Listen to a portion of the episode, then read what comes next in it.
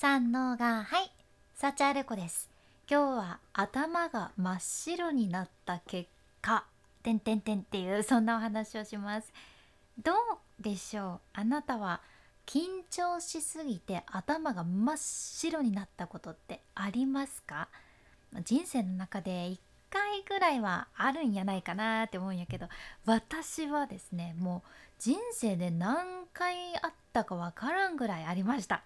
真っ白っていうかねもう何て言うかな。緊張で頭から何もなくなってスケルトンみたいな感じですね私の場合。もうまっさら。まっさらってなると青なのかな。スケルトンです、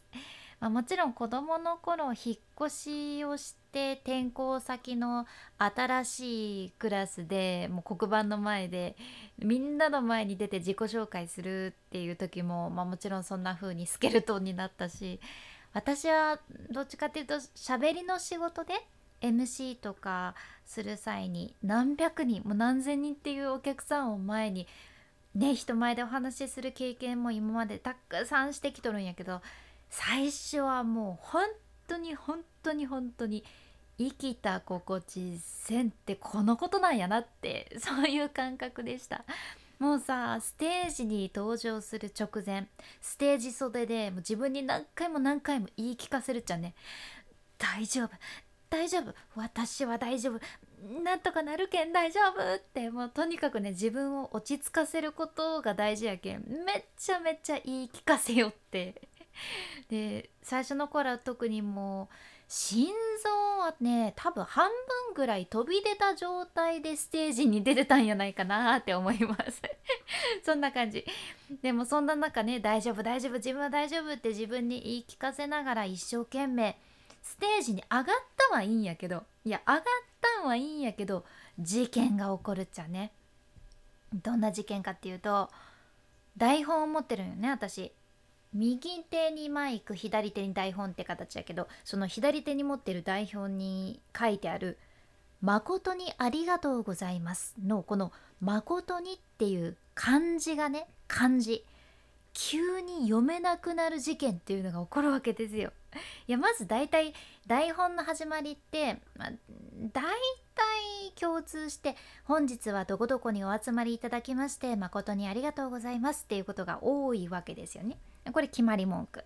でいつもならその「誠に」っていうあの何て言うかなごんべんに成功のせいやけど「誠に」っていう漢字も普通に読めるはずないんやけどもうね過度に緊張して頭がスケルトンになってると この「誠に」っていう漢字が読めなくなるんよね。不思議ですよね。いやなんならねもうそんなん別に読まんくてもそんな頭でねもうすっと空で言えよって話やないですか。台本いらんやろって感じやけど私の緊張のレベルはねもうそんなもんやなくってほんまもんなんですよ。マジで真っ白声のスケルトンって形。えだからね台本なきゃ気が気じゃなかったんよね。私は多分喋れないって思ってた感じだからお守り代わりでした。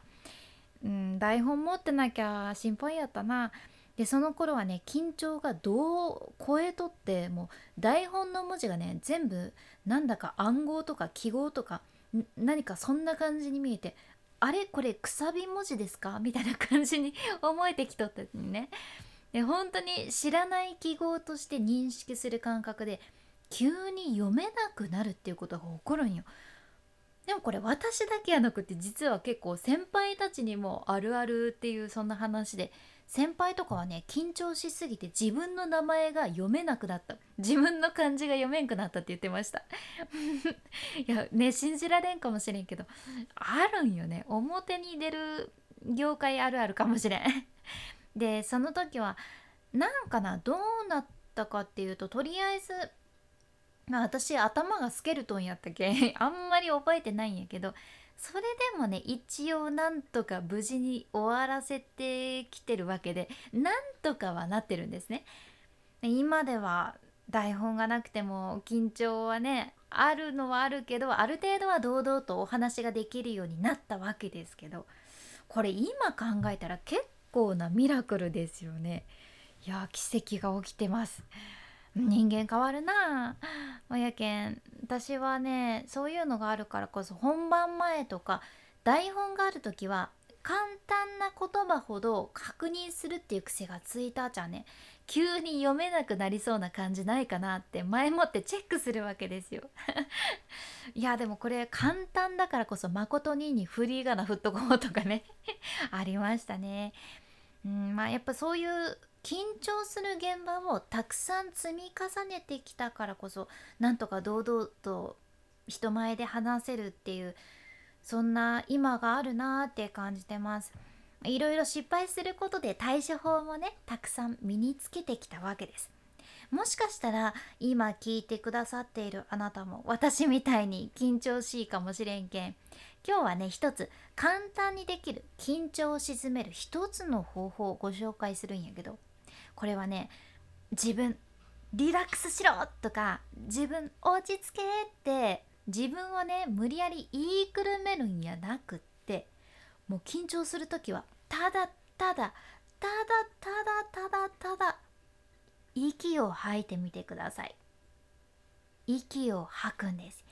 緊張しとる時ってね人間無意識に息を吸いがちなんよね。吐くの忘れとるちゃん。もうめっちゃ吸って吸って吸って吐かずに吸うみたいな感じ。やけんそんな時こそゆっくり意識的に長く息を吐く。もうとにかくまず先に吐くんです。そしたらね吐いたらスーって、うん、もう無意識にでも吸うけん。吸うことはできるじゃんね人間。やけんまず吐くんです。私も自分の心臓の音がバクバクバクバク聞こえてきたら今でもねとりあえず吐こうって息を吐こうってそういうことをしています。そしたらね少し呼吸が落ち着いてきて自分の気持ちもだんだん和らいでいくんよね。うん本当に呼吸とメンタルって直結してるなーって思います。なので緊張してる時は是非こちら試してみてください。まず息を吐くってことです。これは日常の中で不安に思ったりとかなんかうんネガティブな感情が湧いてきた時とかも有効やけんまず吐いてください。君に幸あれ。ではまた。博多弁の幸あれ子でした。